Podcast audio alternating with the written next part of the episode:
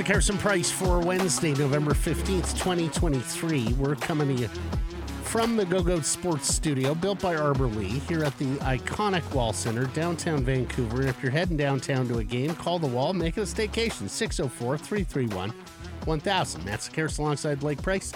Grace Ass hitting switches, conducting things in this show presentation.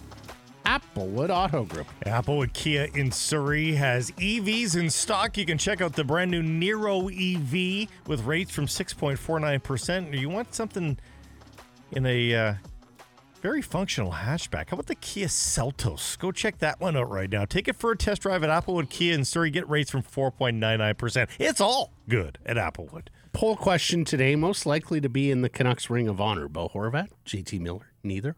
Both. You can vote at Sekeres and Price on Twitter and YouTube. And, uh, well, we kicked this around a little bit with Bo and then a little bit with JT. So we thought, let's put it all together. Look, if Miller keeps up this pace and finishes out his contract with the Vancouver Canucks, it's going to be hard to keep him out of the Ring of Honor.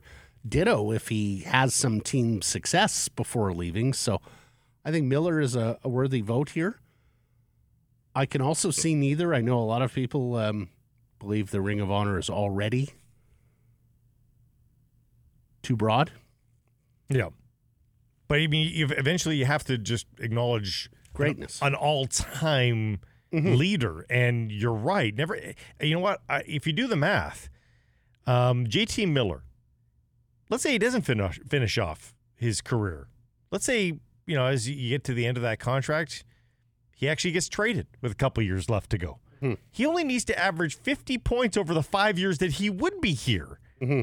for him to climb all the way up into, well, right now would be seventh, uh, or sixth, pardon me, in all time scoring. You'd think Elias Pettersson would be staying ahead of him, so that would bump him down to uh, to seventh. But if you're seventh all time, are you not up there in the Ring of Honor? Gradin is currently seventh all time, and he's there. Bure, Linden, Naslund, Sedins, they're Yeah. all there. I mean, when you start to hang with that crowd, it's undeniable. You're too good to ignore. Yeah, I mean the mm-hmm. And, and with Bo, I mean, obviously, I thought he had a, a shot at it had he stayed a Vancouver Canuck. The problem is, he was a Vancouver Canuck during one of the darkest eras of the franchise. yeah. And I commend him for standing up there and putting on a brave face night after night, day after day. I mean, I think we sometimes forget what this guy was asked to answer for, about. Now I think when you're an early franchise, There was no fixing Jake Virtanen.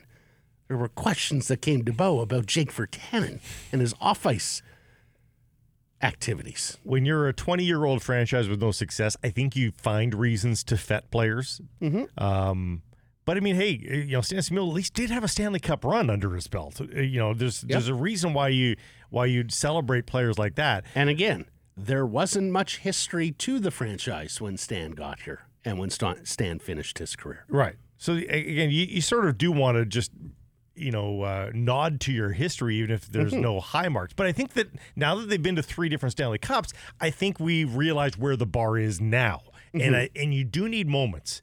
What are the Bo Horvat moments? And again, make I'm The going to say bubble for sure. I'm going to say this in all caps here, mm-hmm. folks. This is not a slag on Bo Horvat. I'm just saying to get to these levels with the modest numbers now that he has, because he's way down the list for all-time scorers for the Canucks. Oh, he's tenth.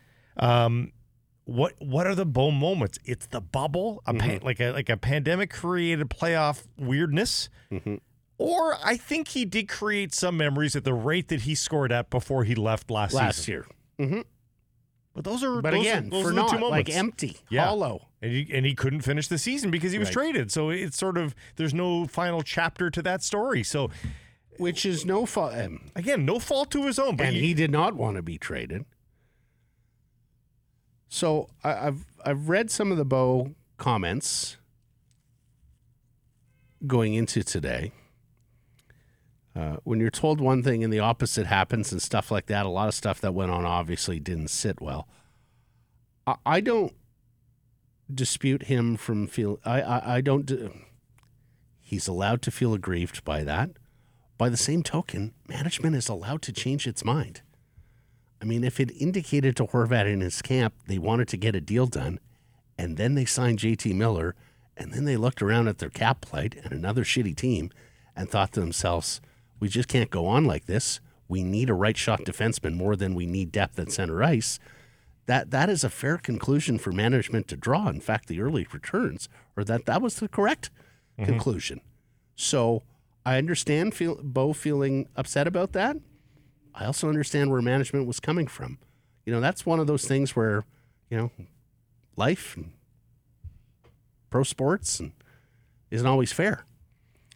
Uh, the quote about just the way everything went down beforehand with all the media stuff and how myself and my family were kind of treated definitely stung a little bit. I love the city, the people, and the fans. And, I can also understand why Bo would have felt giving his heart and soul, being out there as a shield, taking the bullets for so much incompetence around him, deserved a contract extension. Again, completely understand that point of view, completely understand why it didn't come. One of those matters where life and professional life isn't always fair. Um, did note that he uh, talked about the great start that the Canucks are off to and mentioned Husey and Petey and Boeser Those and who he didn't mention. and we'll hear what and we're going to hear from Yeah, uh, from those players, In yeah. fact, let, let's let's hear from them now, and then let's move on to discuss. Here's Elias Pettersson on the reception that Bo Horvat deserves. I mean, first, I hope they don't boo him. Uh, I think he's been uh, uh, he's been giving it all. I don't know how many years he played there. Nine, I think. Uh, might be wrong on that, but he's he's always been a good teammate. Uh, it sucks he's not playing with us anymore, but uh, ever since day one I got in here, um, he's always helped me and uh, always been a guy I could talk to. Uh, my first years, my English wasn't the best, but uh, I mean, he always was. He was always a guy I could talk to whenever. So. Um, yeah, great hockey player, but a better person. From the outside looking in, it was very gracious that Bo Horvat, who really was the guy on this team, made way for Elias Pettersson. Recognized, okay, I'm playing with genius here. He's going to get the first line minutes. Did you hear even a no. whisper of jealousy, envy, nose out of joint? None of that. I think Bo Horvat knew what he was. I think Bo Horvat Yeah. knew he wasn't going to be a top 10 scorer in the Exactly. National Hockey League. This guy could be. right. Um, I'm okay hitching my wagon to this guy. Also, I think he wanted to win. Yeah. So I think he was like, yeah, bring on this skinny Swedish kid. He's the real deal. Mhm. Here's Quinn Hughes on his former captain, the new captain on the former captain. I think the reaction should be, um, you know, really good. I think people should welcome him and celebrate him on his return. And he put in nine really good years here, and he was always solid, never complained. Was a great leader, just put in his work, and um, someone that everyone can kind of go to if they needed to talk to someone. You know, it wasn't always the easiest years, and he always, you know, stepped right in front of it. So. Um, yeah, he should be welcome, celebrated, and, then um, you know after all that, we hopefully can get two points. And what I love about that is that very much sounds like a prepared answer from the captain. And I would bet my bottom dollar that that answer is a testament to Bo Horvat and what Quinn Hughes saw from his captain for a number of years. Hughes wasn't the most mature guy when he got here. And, you know, the old Gillis line we bring them in here at 19, 20, 21 years old and expect them to get everything right. Most people aren't equipped emotionally, maturity wise, to get everything right. But I hear an answer like that, and I think to myself, Quinn was taking notes. Yeah. Yeah, absolutely. I, I think he I think he got a good look at and you're gonna put your own twist on it. Mhm. But you you see what like Bo's a good foundational captain. Like a good sort of you know, good Good word. good cornerstone kind of guy. Uh, you know, he's not going to be uh, uh, hellfire and brimstone kind of captain, but he's also not going to be quiet. Mhm. And it, it was sort of like, hey, there's a baseline there. That's a good baseline. I'll put my own little spin on it, but I want to have a little bit of that in what I do. And I think Quinn Hughes has sort of shown that. I think Quinn has a is willing to veer into slightly riskier makes it sound lascivious, and I don't mean that. Just he's he's willing to add a little bit more personal touch to his comments, a little less cliche than Bo. Yep. but he's also not going to get crazy with it. And I think he learned that from Bo too. Much was made Miller versus Horvat in the dressing room, and as a decision facing management, here is JT Miller on Bo Horvat. Oh God, I'm not going to dip my toe into that basket. I mean, obviously there's a lot of rumors and stuff, but I mean he was a great teammate, uh, really great friend, and a really good person. So at the end of the day, no matter what happens, uh, response in the rink, I think in the room, we all know what kind of guy he is. Yeah, nice comments. Mm-hmm. You don't dip I mean, toes in stop. baskets. Stopped short of telling the fans what to do, as opposed to the other two. Yeah. Mm-hmm. Yeah, but he called him a good friend and all. I mean, I I don't think there's much there. There, he said all Mm-hmm. the right things. So And look, um, we uh, we talked about this on yesterday's show. Put out a video with regards to you know, give me the reason why you'd boo here. Like I, I just don't understand why you'd boo. I, I understand somewhere, and look, if you're offended by the comments about how UBS Arena it was a better environment than Rogers Arena, hey, fair enough. That's a reasonable conclusion. You, know, you pay your ticket. You're allowed to boo. Good guys versus bad guys. Sports is tribalism. Mm-hmm. But beyond pure tribalism, and, and if you truly think he was trying to diss the fans of Vancouver last year, okay. But beyond that, you know, give me the reason why you'd boo here. Like, what more could you have wanted from your captain? Um, I realize he plays for the wrong tribe now. I realize a lot of fans view hockey players as two dimensional media images, not three dimensional human beings, um, such as life and the uh, screenification of our world, and it's only getting more pronounced. Um, so if you want to boo, so be it. You know, boo. N- not that I agree with this, but I think the the common themes from fans is that he cheated for offense. He only cared about individual goals in a contract year. He wanted to get paid, and He you know, on the Well, the- power the play whole- merchant. He wasn't trusted enough defensively on the penalty kill. Yada yada. So a- and and if you do believe that Bo Horvat did not give you his all as a hockey player, then again, so be it. In terms of he cheated for offense, the whole team cheated for offense for several years there. Yeah, But uh, cheated for offense. He scored all of his goals on the power play. yeah. Well, Like that's you're not cheating when you're standing in the bumper spot. Exactly. People sniping goals. People thought he was cherry picking, waiting for an outlet pass at the blue line. Oh, Like, it's stop it. it's so much recency bias. It's just people are sensitive about that sour. I'll tell you that for free comment Yep. he made at the Yep. end of it, and they're excluding everything from before. And I think the other thing that was uh, poignant about that comment is that the truth hurts. And particularly Absolutely. when the messenger is somebody who was once beloved. And the Islanders were surfing a, a, a bit of a, a high wave there Mm-hmm. in the middle part of the season. Here's the unfortunate part for Bo Horvat: uh, a loss tonight to the Canucks will put them at five, seven, and three on the year. Right now, they are scoring just over two goals per Mm-hmm. game. Um, it, it- there's a very there's a non-zero chance here that Bo Horvat's New York Islanders get booed off the ice here sometime soon Yeah. At their brand new arena. Well, they're tough fans there in New York. Right. So any further stumble here by the Islanders, Bo Horvat's going to be right back to where he was, a team struggling to score, mm-hmm. and on the outside looking in. Now, I'll say this I thought he would be a better defensive center. I thought he would be a better penalty killer. He did not quite get to the level on those facets of the game that I think we all thought he would.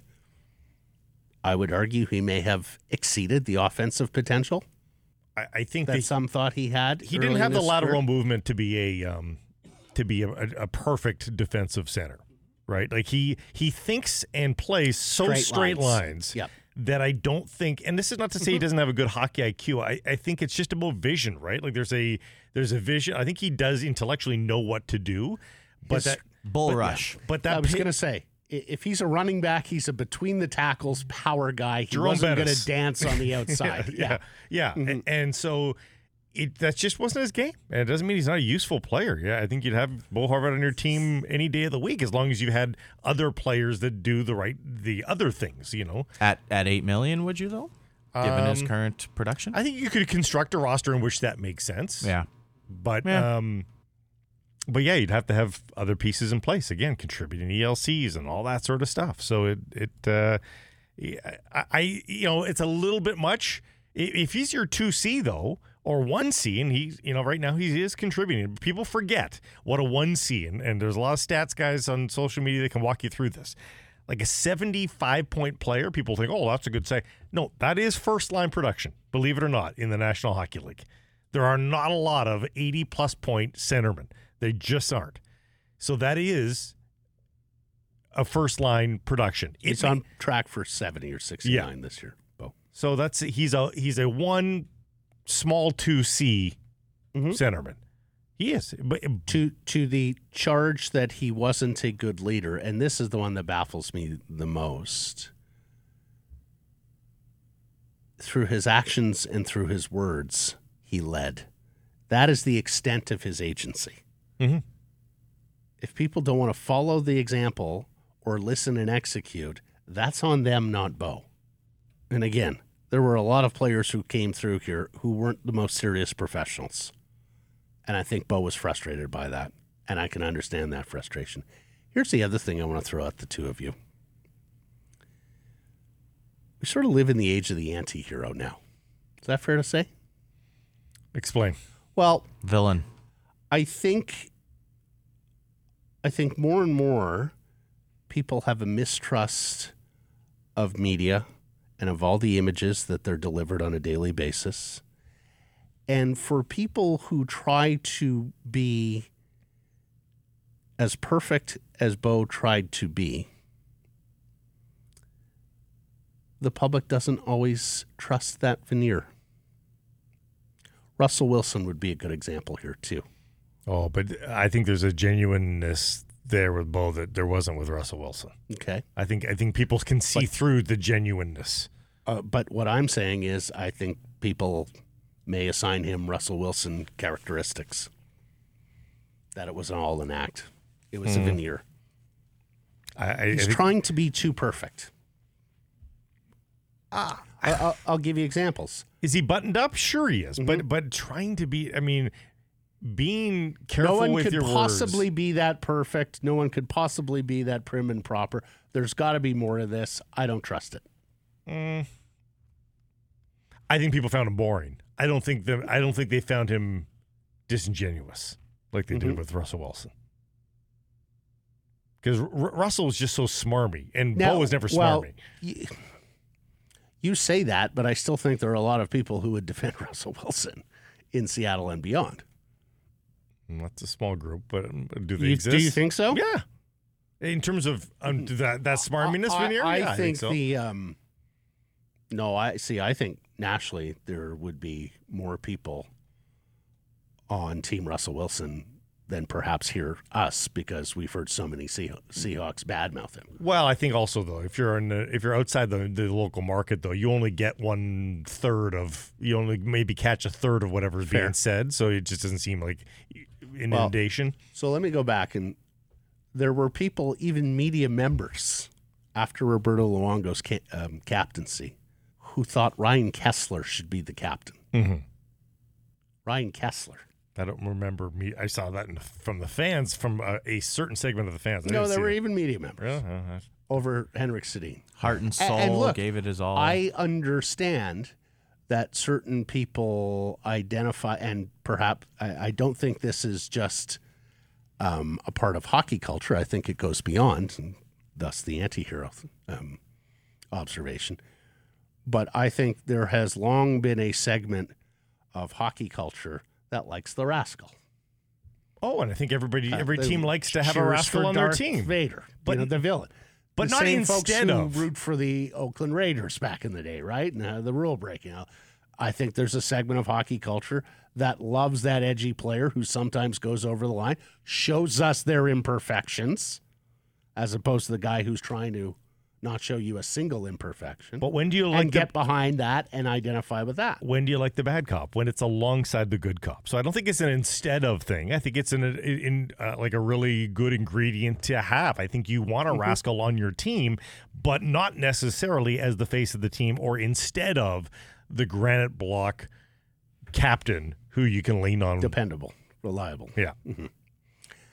Uh, let's get to Coach Tocchet here. They're going to play without Carson Soucy. He's week to week, and No, he's well. He's six to eight weeks now. They've officially come out now today Mm-hmm. and said six to eight weeks he's gone. So that that sounds very fractury uh, Mm-hmm. after blocking that shot. here's Coach Tocchet on Soucy's loss and how they'll be able to maintain. Yeah, it kind of sucks because I thought his game the last three, four games, he's been, him and Mize have been coming together like as a really good pair for us. So, you know, it sucks, but 82 games are going to get injuries, and we've been fortunate on the injury bug uh, some parts of our of our lineup. But you know, it, it- that's that's where the depth's got to come. You know, that's where Abbotsford comes into play, where you know you're going to need some depth to, to fill in holes. And as we talked about yesterday, uh, Hirose is the call up here. He doesn't require waivers. Um, Wolanin was an option, but Wolanin also um, nursing something. So Hirose is the call, and of course Hirose was the call coming out of training camp as well. Well, if you're listening to this post the start of the game, you'll probably have the answer to this. But I'll point this out too. Tyler Myers did not step on the ice for practice yesterday. Did not step on the ice today for the game day skate today. Um, you hope that for the Canucks' sake, it's not 2 regulars out of the lineup. Hoglander got rinsed yesterday. He'll be a healthy scratch again. Here's coach on Hoglander. Well, I, I uh, just you know, there's about three or four guys that are going to be fighting for that spot. You know, uh, you know, I'm not going to have him sit in the shelf much, but uh, he's also, I, you know, like I love Nils, but he's got to be reliable. You know, that Toronto goal was a big goal that, you know, he made a, two big mistakes for us on that goal, and he had, you know, I like the other end, but he's got to make sure that we can rely hi- uh, him in the defensive end, and that's what it's going to come down to some guys game to game. Unfortunately, we got healthy, we got some healthy guys. We got some guys in Abbotsford are are knocking for those positions too, and that's a good thing. We were talking last week about whether he's done with the healthy scratches. 15 games in. Where are you on Hoglander? I think uh, we're, you know you wish that he'd be an everyday guy, but if he's an eight games out of ten games guy, that's still progress for him rather than being an American leaguer. Um, and finding consistency is is hard. And when you're in a bottom six position, you're more replaceable. You just are. And so you've got to show that that consistency um, every time you get the opportunity. And if you slip once, well, then you might sit for a game. So I, I to me, it's it's not the end of the world. You just you hope that he now strings together another four or five uh, good games in a row that, that shows the coach, okay, I understood what I did wrong there. Cleared waivers, incidentally, uh, to make room for Hirose. Let me ask you this then on Hoglander, because we have heard anecdotally that he's a player that is attractive on the NHL marketplace. You've now lost Soucy for six to eight weeks. You were already hunting a defenseman and a right shot defenseman prior to Soucy's injury. Does this make you more likely to include Nils Hoglander in a deal to bring that right shot defenseman here?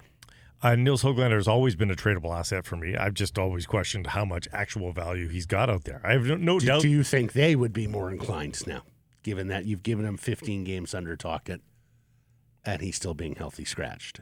Um, yeah, I don't think they have. I don't. I, I've never. Because everything they did last year was along the lines of protecting the asset. Yeah. I don't think that they are necessarily tied to the player. I think they want to make sure they don't squander an asset for sure. But I don't think that they are so in love with Nils Hoglander that they can't fathom that. Okay. Three on three overtime changes.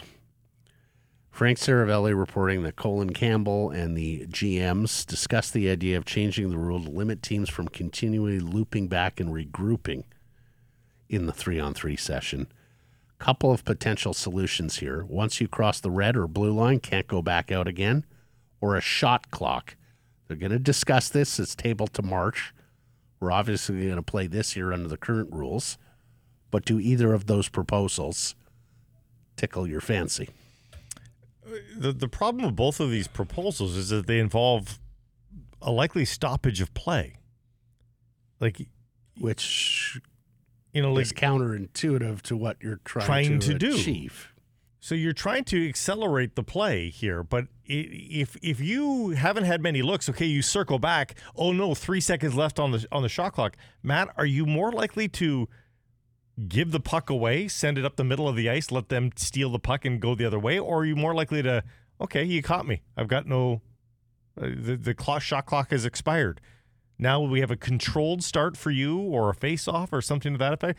That's still that's a defensive play. Once you once you're down to four seconds left, but you don't see an obvious uh, path to a shot on goal or a chance, you'll just skate it all the way back, let the shot clock expire, and give them the puck. That's better than you forcing something, creating an odd man rush the other way, right? Like it. That, that is interesting. I'm not sure it would play out that way, at least in the early going. I think there would be a lot of compulsion to shoot.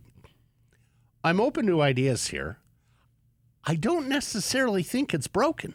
well, the Canucks were asked about this to a man almost today uh, after the game day skate and, and after practice yesterday, and they said, "I s- "What's wrong with it?" Like, I love Pettersson's line: "If you're upset about the amount of possession that one team has, how about you take possession? Yeah.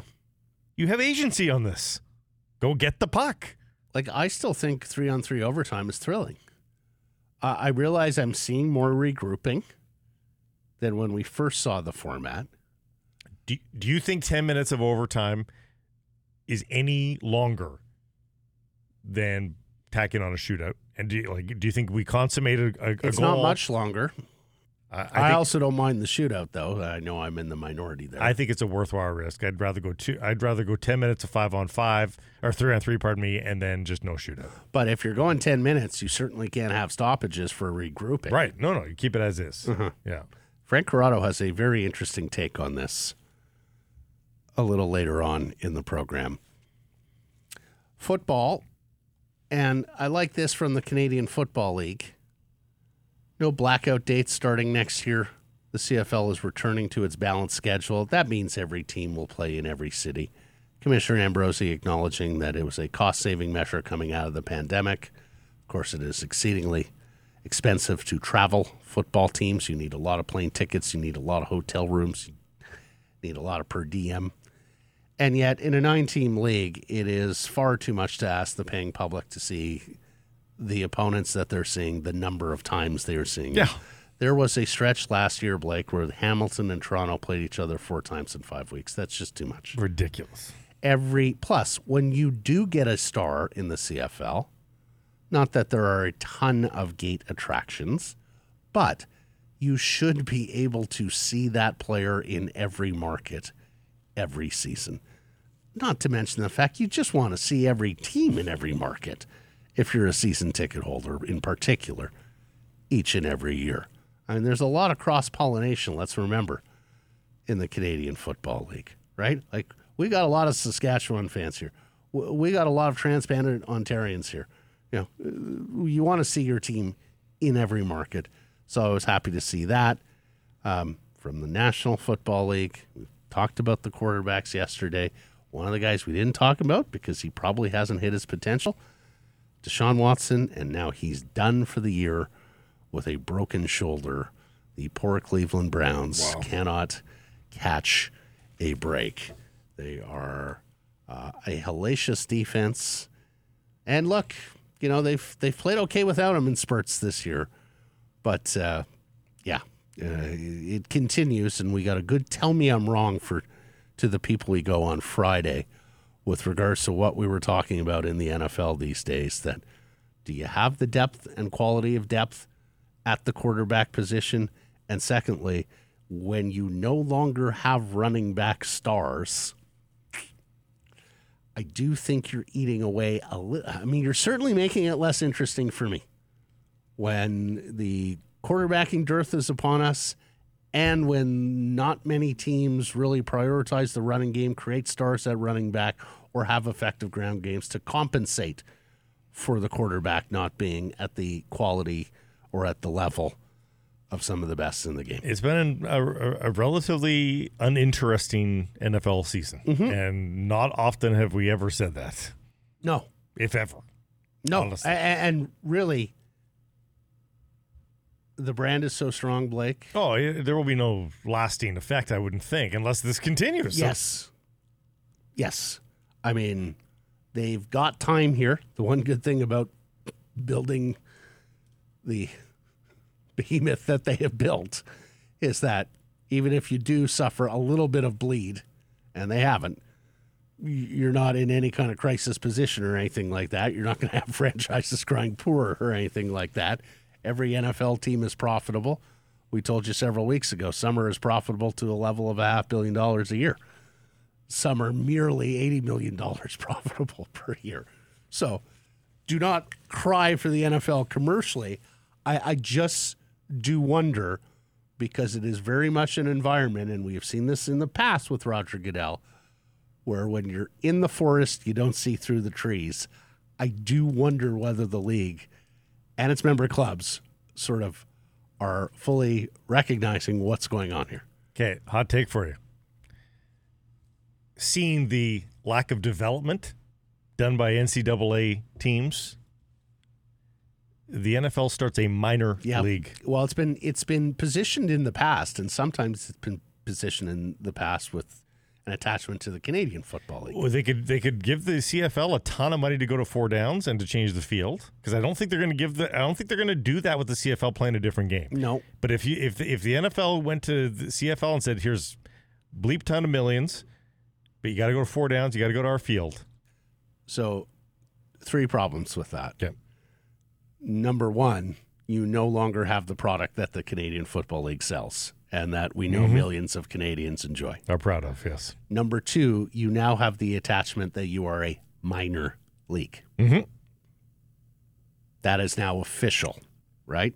Everybody knows the CFL is the second best league. Yeah. but minor league is an entirely different designation. Well, also and then number three, CFL fans have also gotten away with um, saving their own pride in a lot of ways with with that by saying we're a different we're different yeah, style we're a different brand, exactly style of play. Exactly. So it is you can't compare. then number three, now you've got the quarterbacking problem, because the one thing about the CFL field, because of its breadth, it allows the and because of the motion and because of a lot of things, the yard off the ball, all of it in concert allows the quarterback typically a little bit extra time and a little bit of a bigger window to deliver the football. And an, imp- You can put the a little more air under the ball and let the receiver run under it.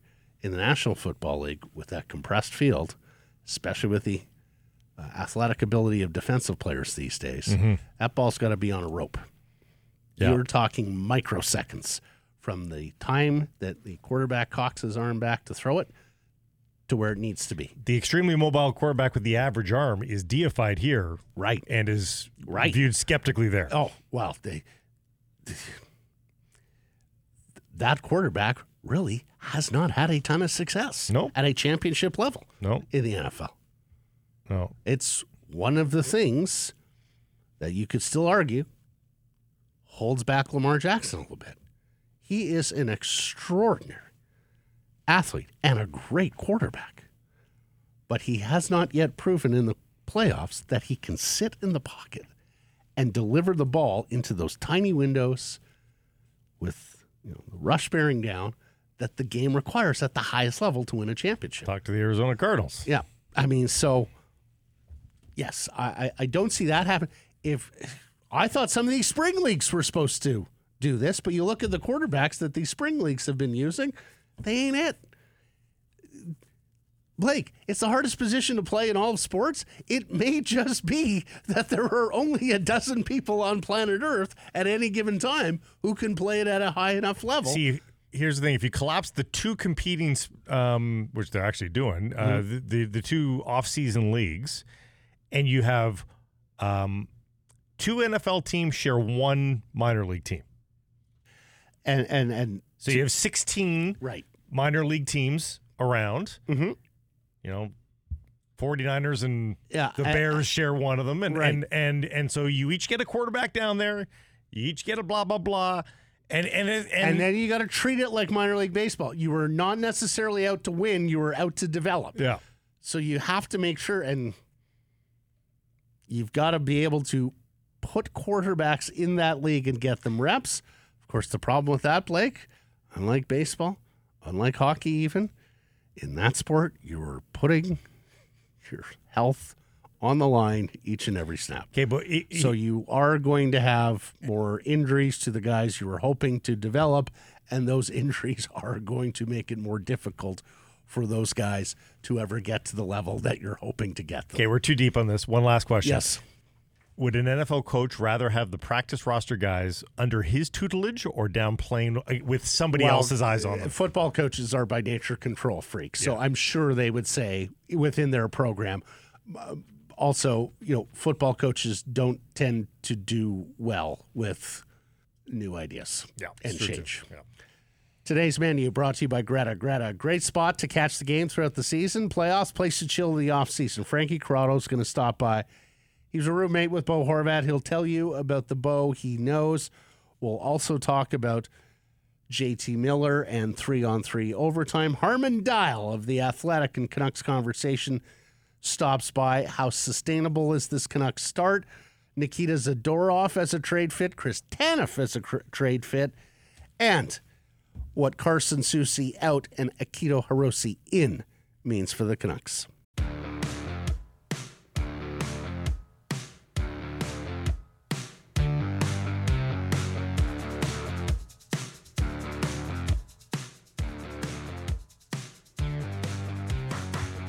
Sekeres and Price from Wall Center presentation, Applewood Auto Group. And at Applewood Infiniti of the Richmond Auto Mall, you can get the QX50 finance from 1.99% plus no charge.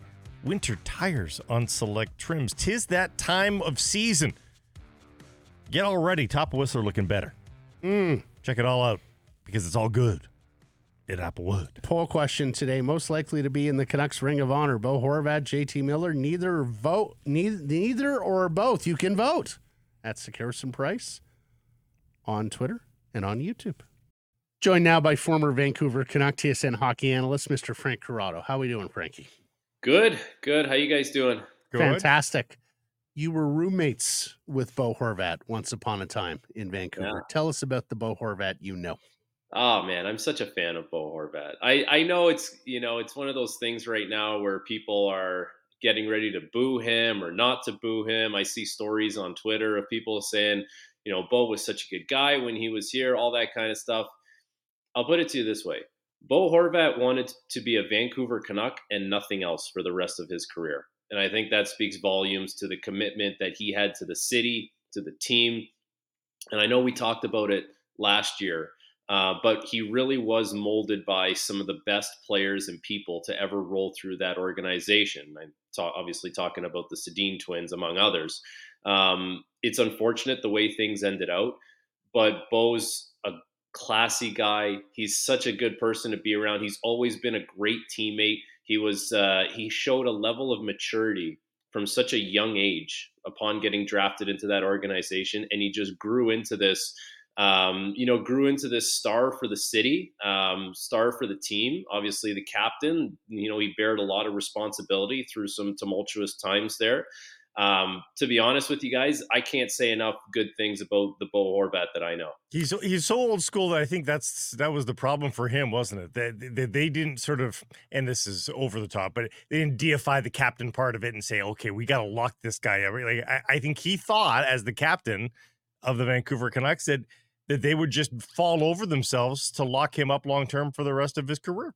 Yeah, and you know what? I don't even know if, if if if it's fall over themselves. I just think it's like just give it the time of day. Like make it a priority. Why why did your captain have to be a, a non-priority when when you're going down this road? And I think the thing the thing that rubs me the wrong way about it is you know he was a fairly young captain when he was named captain, although he had been in the league for a long time and experienced a lot. He had he was surrounded by incompetence within the organization. And it's not just Bo that fell victim to that. There were other people. We knew, you know, the scouting staff led by Judd and guys like Dan Palango. Like those were guys that kind of fell by the wayside here, like good people who did a very good job. And Bo was one of those guys that, you know, in, in a time where the team lacked any kind of direction uh, of where it was going or what it wanted to be, Bo had to go out there and face the music every single night. He had to answer all the questions, the tough questions. And, you know, I, I think they, they got their flowers when they deserved it, obviously in the bubble, and, and Bo was spectacular there. Outside of that, I have a hard time coming up with moments in time in Bo's tenure where things were just going fantastic for the Canucks. Where where it was like you just roll out the captain and it's like things are going great, we're all doing well. Bo had to answer to a lot of incompetence within that organization. So I feel for that. And within that, he still always wanted to be a Canuck. Like I don't think that was ever that that never wavered for him. He always wanted to be a Canuck. He always wanted to be in this city. And that's you know, when, you see the way things played out and he goes to the island, and I, I know everyone talks about that post game interview. For me, that's not directed at fans. No player is ever going to direct that at fans. He was loved by the fans when he was there. Um, he he loved doing things in the city. He always committed his time to helping out with various uh, you know charitable causes around town, which which obviously is a prerequisite to to being a captain. But when when you're kind of for lack of a better term, dumped on on your way out the door because of you know the the incompetence around you. It's not a great feeling. Would he probably want a mulligan on on what he said post game? For sure, he would. But um, he, you know what? I think as a Canuck, he conducted himself very professionally and always wanted to be a part of that city and a part of that team we all thought him a goody two shoes, early to bed, early to rise, make sure he gets his, make sure he gets his uh, daily quotient of uh, vegetables. Uh, was that the guy you know? Was he that sort of old school, old soul? No video games. Yeah, no video games on the road. I don't think like I think Bo's one of those guys that never took a day in the NHL for granted, and I bet you he still doesn't. I, he was he was so dialed in. Um, you know, like guys be trying to get him to go out. It's like, whoa, if Bo's going out, like that's you know that's crazy. You don't see that very often, right? Like he's very very dialed in, very committed. Um, took his his off ice stuff very seriously, um, and he was just like such a I don't know, such a wholesome kind of guy, right? Like he was, you know, he was with his girlfriend, and they were married, and there was just like right from day one, they kind of just immersed themselves into what it means to be someone who lives in Vancouver, um, and and for him as a player, what it means to be a Canuck. Um, and yeah, he was he was such a good example. Like you talk about role models and leaders, like he fit the bill for that perfectly. If you're if you were a parent of a young kid, you could look at Bo and say, like that's that's a good example of what it means to be a, a professional professional hockey player, a great leader in the community. Like he checked off so many boxes in that regard. Like and, and, and you can probably interview other guys that played with Bo over the years, and I, I'm pretty sure they would give you the exact same review. Help us out with this then, Frankie, because this is what I see a lot of from the Canucks fan base. He was clearly a leader by actions. He was clearly a leader by words. How come more players didn't drink from what he led them to? Yeah, I don't I don't know. That's that's a good that's a good question. Obviously, if, if you're not privy to the dynamics of the dressing room, it's going to be hard to answer that kind of stuff. I would say it's in hockey players' nature, especially ones that are uh, currently playing, to just kind of be tunnel visioned and focused on what you're doing and not necessarily feed into whatever narrative. Like you, you don't see too many guys come out with bold statements, and and that's why when when it does happen, it's it it catches headlines. You know, I I, I think of Quinn Hughes, you know, talking about the Tanner Pearson injury and the headlines that that caused because that was a very bold thing. Yeah, so so no one comes out and has like this uh, glaring or, or, glowing review or whatever. I, I, understand what you're saying about drinking the Kool Aid, um, but it's just one of those things where I feel like guys are just reserved. They're in their own world. They're doing their own thing, and you learn pretty quickly as a hockey player, regardless of who you play with, um, their stature in the league, people come and go every year. There's so much turnover every year. So your buddy leaves, your captain leaves. It's like, hey, it sucks for a bit, especially if, if you're close with the person. but someone else is coming in and you guys got a job to do and it's it's go time and you don't really have time to think about it. I can't tell you like how many names of people I played with I have in my phone and I mean, we don't keep in touch on a regular basis, but if you reached out to someone, be like, "Hey, how's it going, man?" You could have a 30-minute conversation on, on how things are going. That's just just the reality of of the amount of turnover there is every year in the NHL within your team. Well, I, I just eh, by way of follow up, was he too perfect, Frankie? Like, did people look at him in the room and go, "You got to be kidding me!" Like, you know, this guy is just too straight, too straight. You know, too narrow. All that. I don't see. I don't have a problem with that personally. Maybe there are guys that look at that and say, you know, would like like to see a show a little more of a discombobulated side maybe maybe you're not so prim and proper for everything i don't mind that like if i'm if i'm looking at a guy who's a leader i want him to be that i don't want him to be somewhat of like a an unfinished project so i mean every everyone's got different taste i think i think hockey players you know you, you come across so many as as much as we seem so vanilla in front of the media you come across so many different personalities within that and so yeah not everyone's everyone's cup of tea but if I'm looking at people that I want to be leaders, I want guys that are dialed in with what they do on an individual level and guys that I can look to in times where, where games maybe aren't going well. And it's like, I don't know, that guy looks like he's dialed in. That looks that he, he looks like he's he's ready to rock and he's in the fight.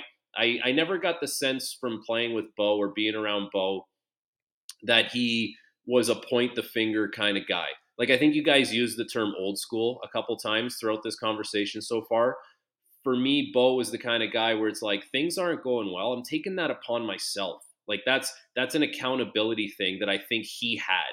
And and like I said, you know, the incompetence that were that was around him, the the tumultuous times, he wore that. You know, he wore that as a guy who wanted to hold himself accountable before holding the team accountable. That's not easy. Like that that wears on you and you know that that has effects afterwards. The uh the leadership, the the button down leadership of uh, Henrik and Daniel didn't seem to affect Kevin Bieksa and Ryan Kesler's. Uh, didn't cramp their style anyway. So I think you can probably have have both. Um, the, the last piece but of the this, culture changed a little bit. The culture changed outside of the room.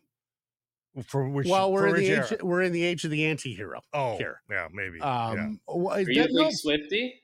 wow, exhausting, Frankie, rooting for the. Let, us get let, us get to the last piece, the financial piece of this, and only Bo knows whether or not he would have accepted less than what he ultimately got uh, with the New York Islanders. But does the economics even work here for Bo Horvat? He makes more than JT Miller does, only by a smidge, but it is more, and it's one more year than JT Miller ultimately got as well. We know Filip Hronek's going to be getting a raise, probably not above Quinn Hughes, but it's going to be.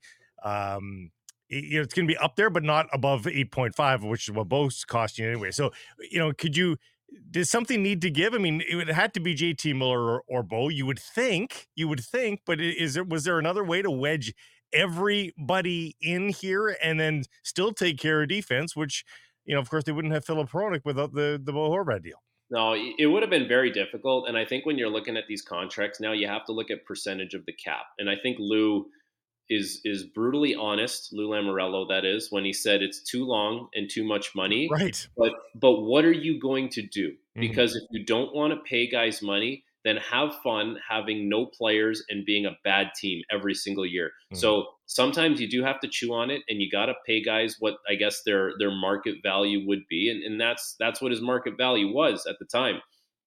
Now, I think there's gonna be a lot of like snap judgments based on the game tonight in your market, based on how he performs as a New York Islander. And to that I would say this. They're not a good team like their numbers offensively are poor. Their numbers defensively are poor. Luckily for them, they have two very good goaltenders, and their goaltenders keep them in games.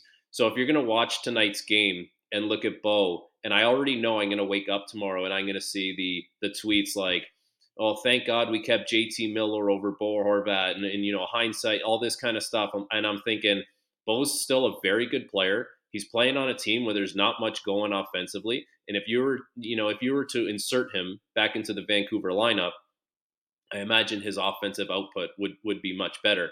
There's also something to be said for going through what Bo went through and being thrust into a different organization and what that does to your on ice production.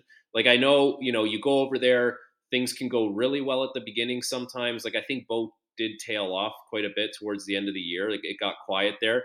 It's just one of those things where if you were so locked into and so bought into a certain team and how things are going there in the city and all that kind of stuff, sometimes it is hard to get your your kind of bearings going uh, and get that production back where you know where where your new spot is. So I would say like let's caution a little bit here before tomorrow. I got to see all the hot takes from hashtag Canucks Twitter. But he's he's on a good points pace on a terrible offensive. I mean, team. a 70 point pace on a terrible team Yeah, is uh, not nothing to shake a stick at. The the problem if you're doing the head to head is that you know Miller's turned into a point per game player plus, and this Yeah. year at the very that's the least thing that has turned into an blow. excellent defensive Like, player too. for for the Canucks, that softens the blow so much. The fact that Miller's really embraced this shutdown role center kind of guy. Like if he wasn't that, then yeah, we'd be talking about Bo is the is the one that got away. But but credit to JT, and we talked about this last week, I believe. Like he's really embraced what he's doing now with with with this team, and that solves a lot of problems for them. Because if if if that wasn't the case, there would be a, a glaring hole in the lineup. The uh just the momentum. Are we ready to move on a little bit? Big bigger focus here. The momentum of this team, Frankie. Uh, th- that Toronto game was not a proud moment for them. The last two periods, they did not play oh well. Oh yeah, I I sorry. remember that? I know I know you got asked something. What'd you think of my Maple Leafs? What'd you think of them? I know you guys don't watch them very often. What'd you think of them? Um, I think they they had a, they had a nice night that night. Here, here's here's why I don't watch them very often. I'm still working at 4 p.m. Okay, Frankie. I, I don't Ungodly spend hours. my work at 4 p.m. Pacific. Yeah, no. All I hear, all I hear coming out of Vancouver is that people in the East don't stay up to watch the Canucks. I'm just wondering if you guys watched the Maple Leafs, so you had a chance to th- see them Saturday night. Mhm. That was, by the way, that was their best game of the year. They saved it for the Canucks. I think they should pay William Nylander $13 million per year. That's what I think.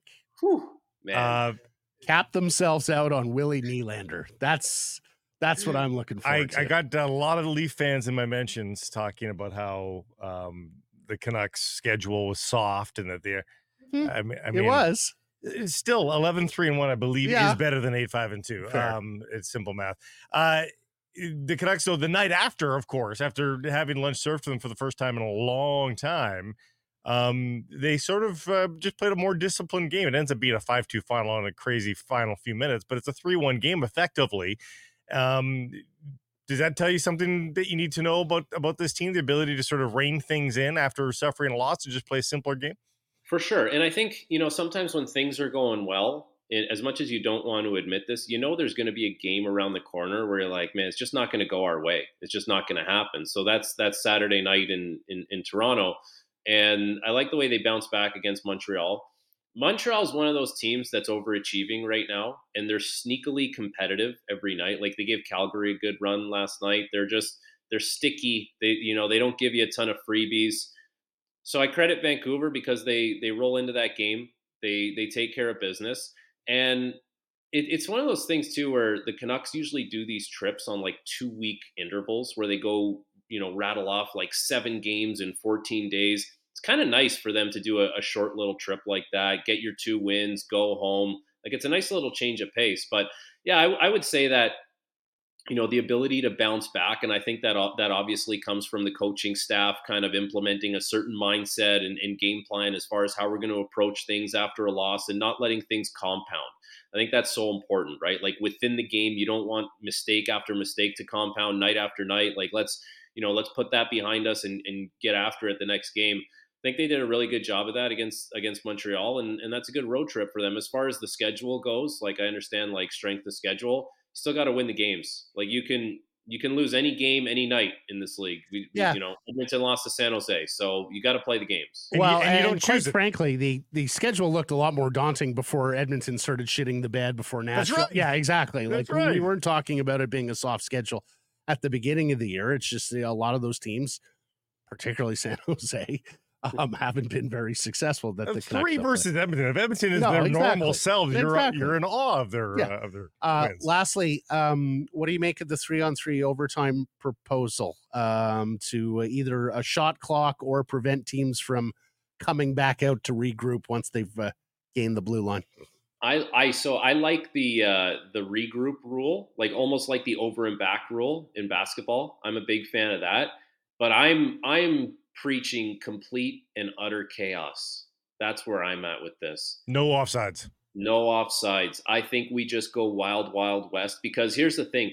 We're already playing a gimmicky thing. Three on three is gimmicky, is it not? We Yep. used to do four on four. Yep. We went to three on three. It's a gimmick. It's been a resounding success, if you ask me. It's a tiebreaker, From from an entertainment point of view, it is outstanding, Frank. It's Uh, outstanding. but it's a So- tie-breaking mechanism. It's not trying to replicate hockey. Exactly. It's a We're tie-breaking. And mechanism. not- other we're- sports we're have crossed- playing. And other sports have crossed this threshold. Football, we give you the ball at the Yes. 25. Baseball, we're putting a runner on second Right. base. So Well, you're well so within the there. We're already there with the gimmicks. It's not realistic to play like three on three until someone scores with the way the rule. It's just not going to happen. I am personally still a fan of the shootout. I find it exciting. I know I'm in the vast minority there, yeah. but I think we get rid of offsides, maybe even get rid of icing. I don't care. But let's just make this complete and utter chaos and see how it looks. They used to do actually. So when I was in junior hockey, the NHL used to do like a research and development thing where they invite a bunch of the draft eligible players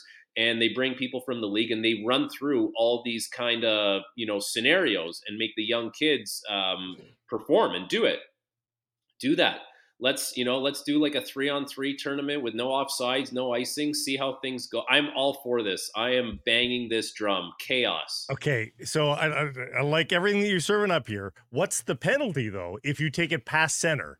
Because a lot of people have been like, okay, well, you don't want to blow the whistle and halt, halt the momentum, yeah uh, or or just make it a 50-50, you know, face off.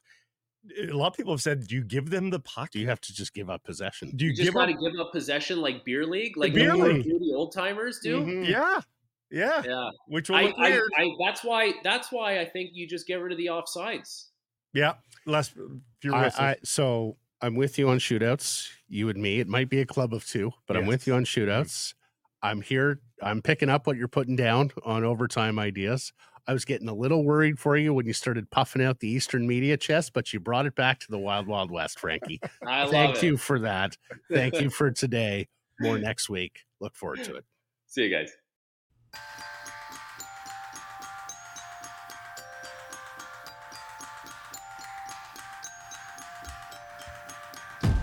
Sekeres and Price from Wall Center. Presentation Applewood Auto Group. Hashtags the best and worst of Twitter.com.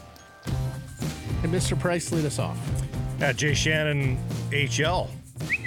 Patrick Kane, who's been training in Oakville, Ontario, is beginning the process of meeting with teams. Hearing he met with the Toronto Maple Leafs today. This is on a day where, yesterday that is, where the Rangers officially were X'd out of this process.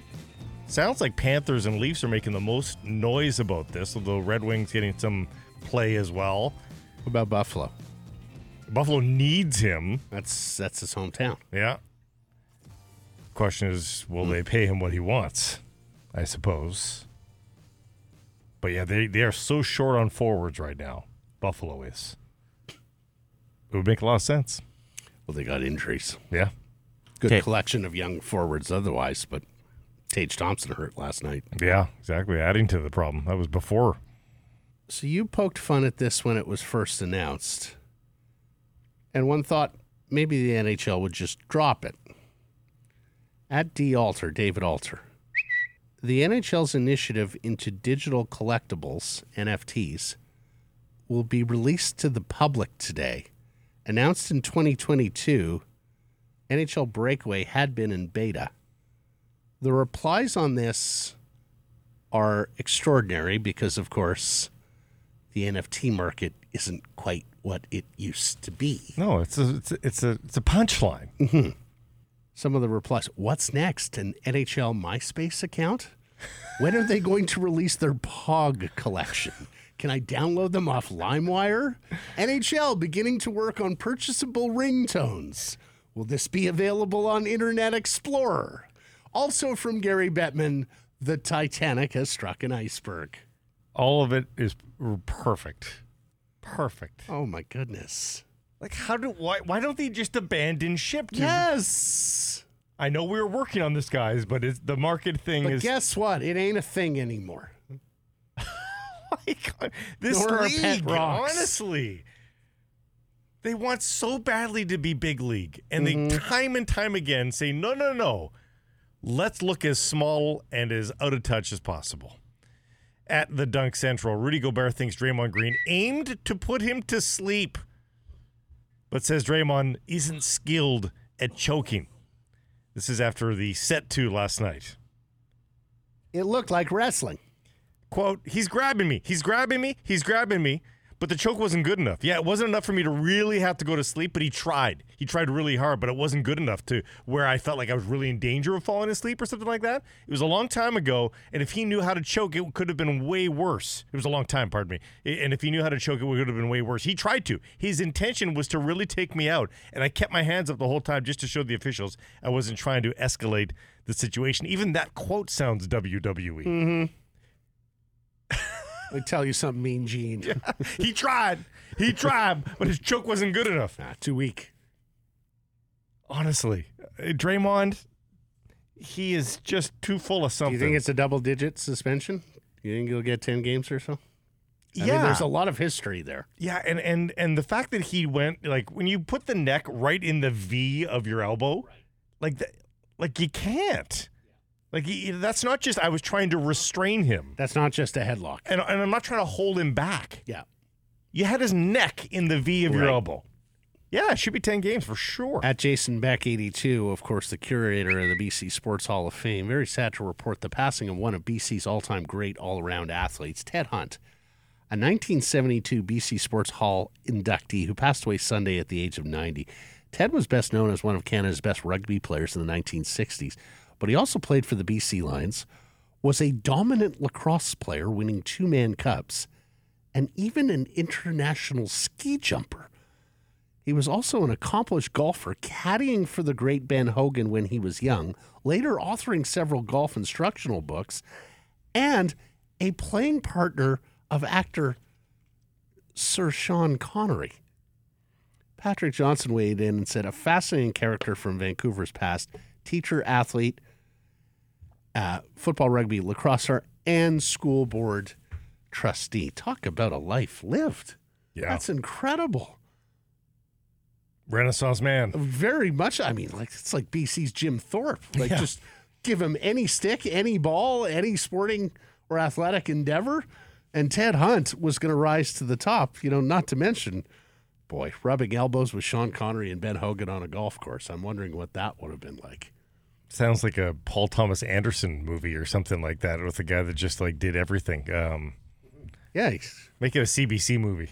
really, honestly, he's like our Forrest Gump. He's just right in the middle of all this history. Finally, for me at Silverwood VS thread. I'm a criminologist with 16 years experience researching violence in sport, especially in ice hockey. And I understand the confusion that a lot of players and fans are experiencing at the moment. I teach modules on sports criminology and on homicide. While it's not necessary, it is common practice that a person whose actions lead to an unexpected death may be arrested in order for information to be gathered about an event and potentially for restrictions to be put in place, including staying in the country, while investigations are carried out.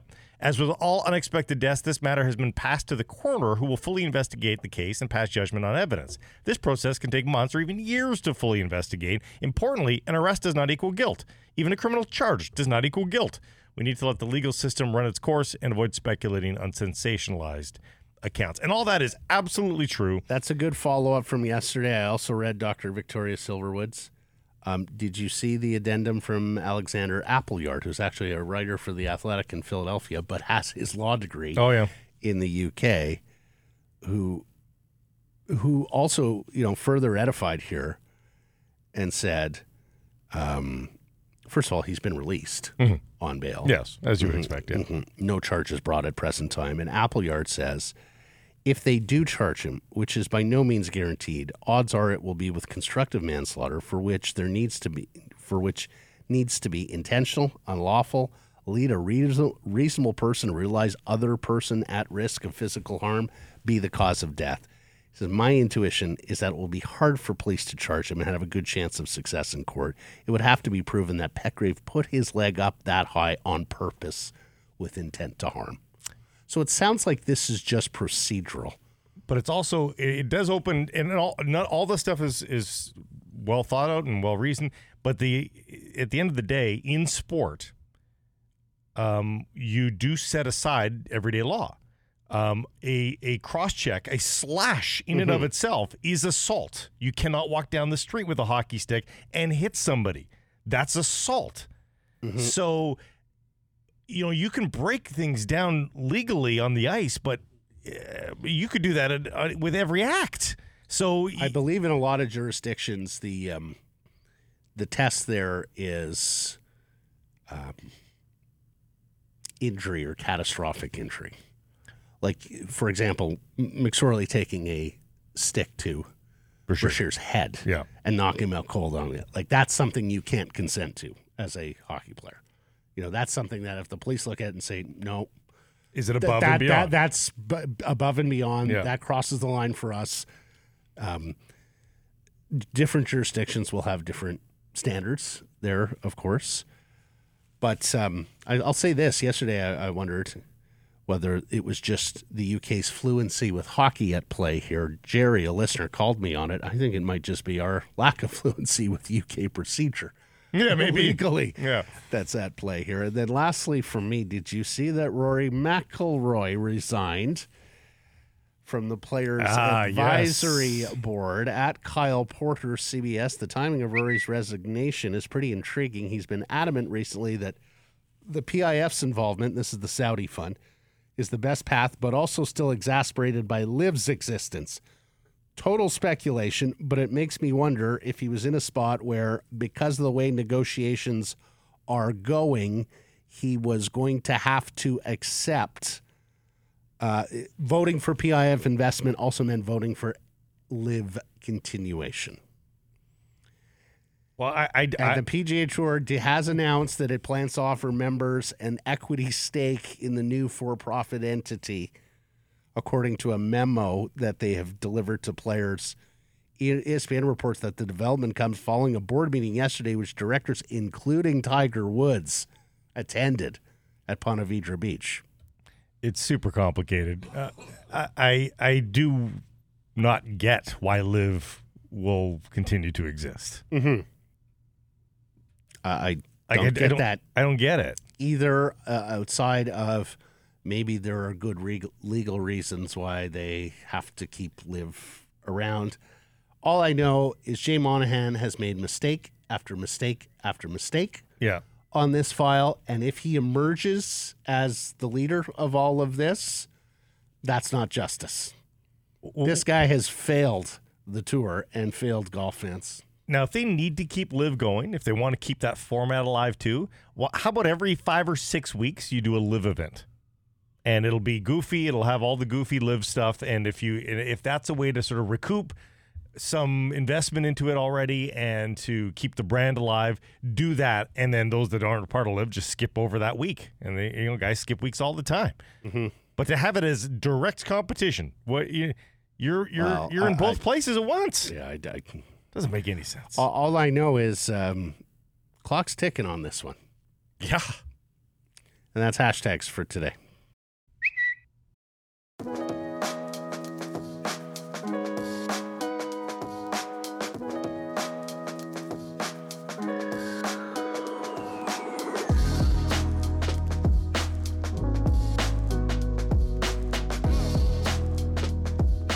Of the things we were very excited about when we forged our partnership with the Nation Network was the ability to work more closely, more hand in hand with some of their fantastic content producers. And one of them joins us now from the Athletic and Canucks Conversation, our old friend Harman Dayal. How are you? Hey, Harm. Doing great, guys. How are you? Yeah, fantastic. Great to see you. Great to hear your voice. All those things. Uh, I've been following your work. And uh, let's start with the sustainability of this Vancouver Canucks team. This is a recent article that you've written on The Athletic. Of course, fantastic shape right now through the first 15 games of the season. The underlying metrics weren't exactly pointing towards this degree of success. 11 3 and 1 through 15 harm. how sustainable is this for the Vancouver Canucks? Well, obviously they're going to cool off at some point, but they've built up such a cushion for themselves with this start that I would be surprised, especially when you look at some of the actual substance behind the start, uh, factors such as the power play, um, the improved defensive play at five on five, um, how talented their goaltending tandem is, the star star power they have at the top of their lineup. I would be surprised if the bottom sort of falls out and we have some sort of collapse here. I'm expecting this to be a playoff team. Uh, again, the the thing to keep in mind is I'd be more concerned about PDO and some of these metrics that point to okay, the Canucks have been lucky if they were squeaking out a bunch of three two wins and they were winning by the by you know the scruff of their neck, but they've been blowing teams out. Uh, and the other thing to keep in mind is when you look at their PDO uh, and you take away the some of the blowout wins they've had, the 10-1, 10-1 Sharks, a couple against the Oilers, 5-0 against St. Louis. Um, if you remove those games entirely, they still have a really good record, and their PDO all of a sudden is inflated, but it's not 107 or 108, um, something that would be totally alarming. So um, when I look at this team, I, I really do think that even though they're going to cool down, um, I, I, still see a lot of positive signs, and I expect again them to to make the playoffs. Especially when you look at how many other teams in the West have um, have had a tough start. Obviously, Edmonton, Calgary, Seattle. Um, even in the Central team that may have been competing for a wild card spot, uh, a club like the Minnesota Wild have been off to a really uh, tough start. So especially in the NHL, where even with losses, as long as you force them to overtime or shootout, you can um, still pick up points it's tough for teams behind you to make up ground. And we saw that during um, the Canucks' Boudreau era, where Boudreau took over, and it just felt like the Canucks were perpetually, no matter how much they won, sort of stuck in that three to six points, three to seven points outside the playoff bar, and they just couldn't gain ground. And the Canucks are on the reverse side of that now, where they've got the cushion and uh, they've got a lot of teams that, even though there's a bunch of hockey still to be played, a lot of distance to make up. Yeah, I almost forget what overtime is like with the Vancouver. Uh, they've only gone there once, eleven regulation wins out of, of the eleven they have. And defensively too, harm those those big blowout games um, sort of show their stats improperly too, because the score effects there's you know they they get into prevent defense when you're up three goals, and like the Sharks outshot them. you know, in a 10-1 loss, they so you know the stats are going to really be hard to nail down here given the score lines that the Canucks have put up this season. Absolutely. And the other thing to keep in mind is I've seen a lot of people reference the Canucks' subpar ability to control five on five expected goals. Uh, and that's fair enough. But you look at the other side of the coin, their ability to control five on five shot volume. I was looking at it the other day. They're 10th in the NHL, guys. That's legitimately good. And, and usually there isn't such a wide disparity between controlling shot volume and expected goals, but that's sort of what happens sometimes when you have such a small sample. And while I've seen a lot of you know sort of national analysts uh, outside of Vancouver pointing to oh the expected goals are a red flag, I don't see nearly enough sort of credit for well the the the other side of the coin in terms of how they're at least controlling shots, possession, uh, territorial control. There are some legitimately positive um, indicators there. And the other thing to keep in mind is when I did this uh, piece looking under the hood of the Canucks to start about a week ago, I looked at teams that got off to a hot start, um, had a really high PDO through the first 11 to 12 games, and um, had a tough time controlling expected goals. And the overwhelming majority of them still ended up making the playoffs. So again, it just sort of goes to show that um, yes, there are a couple metrics that may point to they've you know they've been they've had some bounces go their way, but I I still believe that this is a good hockey. Yeah, no, uh, we talked about it last week. Uh, these sorts of starts, very few teams have screwed it up from here. How concerned should they be with the Carson Soucy injury and how that relates to sustaining this start? Yeah, Soucy's been dependable for them, and you know I'm curious to see how Akito Hirose sort of looks because looked positive down the stretch last um, last season for the few games that he got into. And then in training camp preseason, honest, honestly, he impressed me. I thought he cleanly outplayed Christian Wolanin. Uh, and this is a player that we don't have, um, you know, a ton of um, ton to read on in terms of a, a history, a, a, pro resume. So it could go either way here. I think where the Canucks will miss Soucy the most is the penalty kill, where his size and reach has uh, played an instrumental role. I think um, his size and shutdown ability, holding leads in the third period, is going to be an area where even though I like Hirose's puck moving, I like his uh, hockey IQ. Um, it's just not the same. He is slight. He is a little undersized, so that's an area to sort of keep uh, keep an eye on. Um, look, it stings, but the other thing to keep in mind is Soucy hasn't been playing top four minutes. It's not as if he's been playing the toughest matchups on this blue line. And uh, what I look at now is I'd like to continue to see Filip Hronek, for example, get back to the level that he has been for most of the season. I think um, over the last couple of games in Toronto and Montreal, I thought he's looked a little shakier than usual. Um, you know, some defensive miscues, not moving the puck as cleanly. In the Toronto game, for example, the Hughes Hronek pair got uh, dinged for a couple five and five goals against. I think it's going to come down to again, can Hughes and Hronek maintain what they've shown us for most of the season, which has been dominant form. And I think as long as that holds up, that the Canucks can weather um, the storm of a Soucy injury, so long as it's not um, too too long. No counting stats for Hirose at the AHL level, um, and and not that he's a, um, a, a high octane offensive defenseman, but you just think for a puck mover you'd accidentally get second assists in some in some way, shape, or form. It's only eleven games, smaller sample there, but are you surprised that that didn't happen for him down there? A little bit surprised, especially because you looked at you looked at him at the Penticton Young Stars tournament, for example, and I know he's it's uh, it was a bit of a stretch to call him uh, you know uh, a, a, prospect at that point, considering he's already 23 or 24. Uh, but he was racking up points um, with ease, and obviously that hasn't quite translated yet. But coming into the NHL, that's not that's not his job, right? He's not going to be expected to um, play a second unit power play. Uh, the Canucks don't need offense from him; they just need steady puck moving. They need um, him to use his quickness and IQ to anticipate plays in the defensive zone early, so that um, he's able to make stops and ensure that his pair isn't caught down low in the in the defensive zone on those heavy cycle shifts where that's when maybe his size and inexperience could be um, a bit more of uh, a bit more of a challenge. So yeah, a little bit surprised that he hasn't had um, huge counting stats so far, but it's as it pertains to how his play will translate at the NHL level, it doesn't concern me one bit. In terms of fortifying the blue line on a, a uh, broader scale, of course, uh, the Calgary Flames have the potential for a uh, Black Friday sale coming up here. Um, everybody knows Chris Tanev. Everybody loves Chris Tanev. Everybody kind of wants Chris Tanev. Um, but might there be a different kind of player available in Nikita Zadorov that is equally as intriguing? How do you rank the two possibilities for the Canucks and, and where to spend assets? If they're going to spend assets, and they'll have to spend assets for either of those two defensemen, what what, what makes the most sense for the Canucks? Yeah, so Zadorov's a good player, but the concern I have is he's a left shot. And you look at the Canucks' blue line right now, once Soucy returns, you're already kind of set there with Hughes, Cole, and, and Soucy, which means that for this fit to make any sense, the coaching staff would have to, first of all, be comfortable playing a left shot defenseman on the right side, which they've been really reluctant to do so far. I mean, think about it, guys going through training camp and preseason, the Canucks were giving extended looks to Noah Juulsen and Cole McWard on that top pair next to Quinn Hughes before eventually slotting Hronek there and acquiring Mark Friedman. And that was just to sort of maintain the lefty righty balance. So, right off the bat, that sort of um, concerns me just in terms of a, a logistical fit.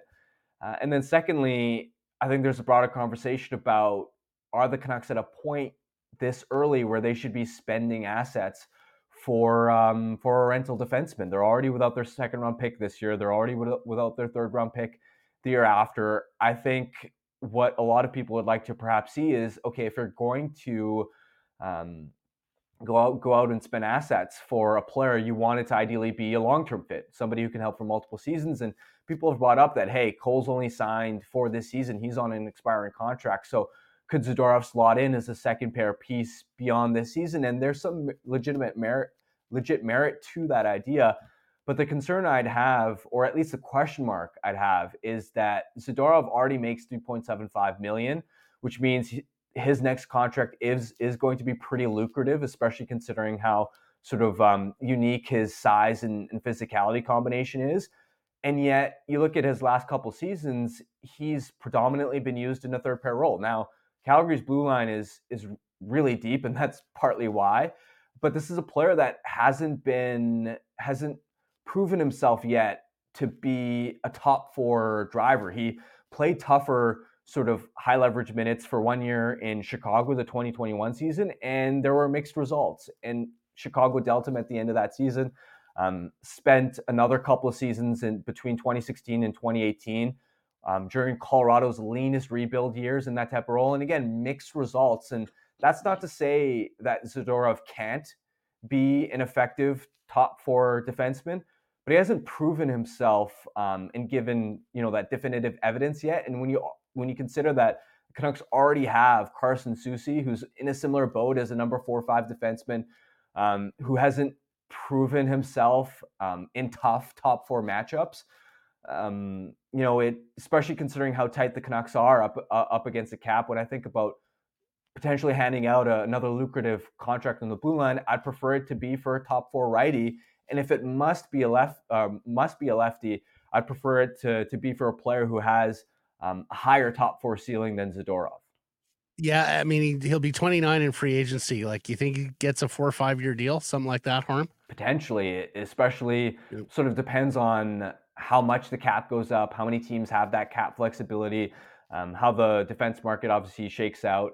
Uh, but considering his unique physical traits, I think this is a player that will be pretty highly sought after. And again, this is already a guy that is making 3.75. So it's not as if right. the cap hit is going to be cheap either. So um, it just seems like a contract that is is going to be pretty hefty. And uh, for a Canucks team that already has options on the left side of uh, of their blue line, just not sure that it's the best fit. Even though, again, I, I really like the player. Yeah, he, he made about, a lot of noise in Tuesday night game yeah, too. He, did, he, he, knows, he knows he's got he knows he's being watched right yeah. now. What about Tanev Harm? So Tanev would obviously be, I think, a much better logistical fit the acquisition cost is just the biggest question mark, guys. Uh, I, I, think again, is it a rental? Um, is there a fit beyond the season? He's going to be turning 34 pretty soon. Uh, he isn't quite the same player that he was during his first couple of seasons in Calgary. Still effectively able to hold down a, a top four role. Um, but again, to me, look, if if we get to July 1st and we're at a point where Tanev's available and the the term isn't looking for you know a three four year deal then at that point i think the fit makes a ton of sense especially given his familiarity his skill set his handedness uh, but you know to pay the price to get ahead of it when you don't have certainty about whether you'd be able to re-sign him right away um, I think I'd need to see more from this team. I think this team would need to prove that okay, they're not just a playoff team, but this is a team that is ready to actually make some noise if and when they you know do get in. Um, they have to prove themselves as a, as a, contender, and that's another sort of step up um, for me in terms of what this team would have to sort of show over the next um, 20, 25 games. Because again, I, I, think you would have to view this team as a contender to justify giving up um, valuable future assets for a rental here.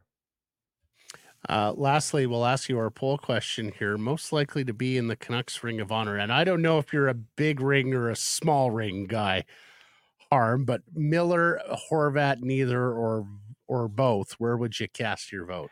Yeah, I'm a small ring type of guy personally. I tend to be a little bit more selective. Um, I don't think Bo's done enough personally. I, I, I, think he was a solid second line center for many years here. Um, but especially given the lack of team success, which isn't isn't really on him, but just feels like there there weren't enough big moments. Um, he wasn't enough of a sort of um, you know high end uh, elite player, um, and nor was he here for for long enough. Right, this isn't a player that spent his entire career here. So no for him. For JT, that's still to be determined. I, I don't think he's quite done enough yet, but this is a player that's been I mean, since he's joined among the NHL's point leaders, uh, and considering the term left on left on his deal, he's going to be here for a really long time. So, um, given how many years are still to go, he's going to really climb up the franchise leaderboard in a lot of statistical categories, and especially if this team can start to get some success and and get headed in the right trajectory, I think Miller for him, the Ring of Honor is definitely uh, feasible. It's definitely realistic for him to for him to get there if he can um, sort of maintain the type of uh, level that he's shown over the last few years in Vancouver for you know a handful more. And of course, especially if they uh, do get that elusive team success going forward. Yeah. Uh, Harman, ma- fantastic stuff, my friend. Uh, good to hear your voice again. We'll catch up soon. Thank you, guys.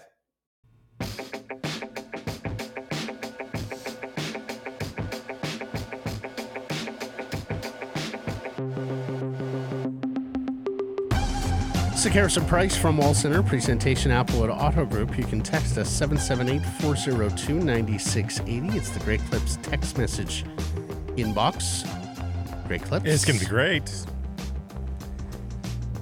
Results from yesterday's poll question. We asked you Did the Bo Horvat trade start the Canucks turnaround? Yes or no? What did the people say, Blake? Uh, well, interpretation of the question is going to play a role here. So Big one, yeah. Um, I'm going to say they said no. They said yes. Oh, 70% said yes. And you and I both interpreted the question differently. I looked at it in terms of what was the biggest factor in the Canucks turnaround and what had the most gravitas. You looked at it simply in terms of a continuum, timeline wise.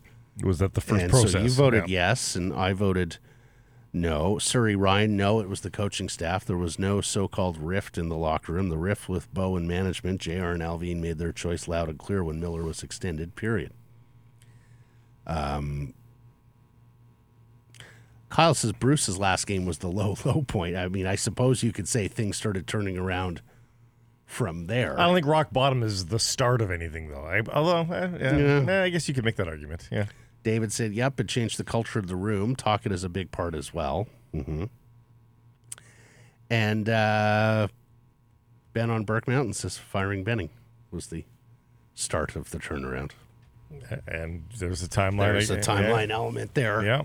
as well. Although the um, while the results were pretty good in the immediate aftermath of that, they continued to be poor for a longer stretch of time thereafter. Mm-hmm. I like what you said yesterday. New conversations. Isn't it fantastic to have new conversations with this team and this organization? Because for years, if I had a nickel for every time a listener sent us the definition of insanity, do you remember this, Blake? Mm, Yeah. How often we would see this? Almost daily Yeah. in the feedback channel. They saw management doing the same thing over and Because over again. Management was doing the same thing over and over again, anticipating different results. E's and O's from yesterday's program. Um, Grady advises that we probably should have asked John Shannon about Alex Mogilny to the Hall of Fame. His 15 years of eligibility Go, next go year. listen to last year's hit. Because we asked them then. Sergei Gonchar too. Gonchar is um, because you know the first year class next year, much like this year, isn't particularly the strongest. I mean, don't get me wrong, Datsyuk, Weber, Kovalchuk, Ryan Miller, these are good players, but are they Datsyuk for sure. Datsyuk. Dat, Datsyuk. The others Slam are, dunk. The others are again. Do you want do you want amazing players in there, or do you Right. want spectacular players it, in there? it Like, really where's is the line? a small hall, big hall line. It is. Uh, and we all know the choice that has been made by the Hall of Fame selection committee, and that is they want a big hall. Yeah. Yeah. They're true. okay with the very good being enshrined in their Hall of Excellence, Like like or what many of us would deem the very good. yeah. I mean, an 800 point defenseman is pretty good for uh, you yeah, know, no, I mean if if if uh, Gonchar, frankly, and Weber got in, I would not bat an eyelash because I know the standard that they have employed. In fact, I, I I don't think they would be the cases that I would take the most issue with. And for all, it's funny. Like in my mind's eye, Ilya Kovalchuk, Mm-hmm. just one of the great goal scorers of his generation. 443 goals. Yeah, not even five. Not even a 500 goal score. no. So the answer is emphatically no for me. How many points Like 876 or something like in that. how many games? Uh, below a point per game, 876 and 8 and 926. Yeah. The answer is no. Because he didn't provide anything else. He was just an offensive Right. juggernaut. I So mean, how many playoff games did he play? For God's sakes. So for by that 40 playoff games. The answer is no for on Ilya Kovalchuk. Also, you um, on the Weber candidacy said Everybody but Steve Duchesne w- above, above him. him in goals, but we Kevin Hatcher, Brent Burns, who is still active. So who knows? We're He's pretty high up, so he burns his. uh, I would suspect Burns will probably yeah, get in. Um, and Mohns, Doug Mohns, Doug Mon- believe. Yeah, don't know. East Nose within the body of East Nose. Time for the Betway bets of the day. Look, the second and fourth quarters are the so called long quarters in the CFL, the three minute warnings in both, and the likelihood of team timeouts in those quarters. But if you think Winnipeg is going to blow out the Alouettes early and then maybe take the foot off the gas a little bit, first quarter is highest scoring quarter Sunday goes off at 7.50 on your Betway bet of the day. I'm going to uh, the international window in soccer. Um, Slovakia versus Iceland. Uh, Iceland's playing for for their people at home. Their very island is at risk right now with the volcano. I'm afraid they're going to have to leave the fishes and the lizards behind. Do your Google homework. Oh my God, my favorite thing on the internet right now. They went back for the dogs. What about the what about the animals? So we got the horses and the dogs. Anyway, you have no idea what I'm talking about. Go look it up. It's But the amazing. lizards and the fishes. If you're a fish in Iceland, you might be in trouble. Anyway, Iceland's playing for their people right now at risk of the volcano. 450 to take down Slovakia. Must be 19 plus to play. Please play responsibly. Thanks for listening, everybody. A reminder subscribe to us and Rinkwide wherever you get your podcast. Follow on social. That's Twitter, Insta, Facebook, TikTok, and YouTube. And of course, support the community sponsors you hear us talking about. Keep it local.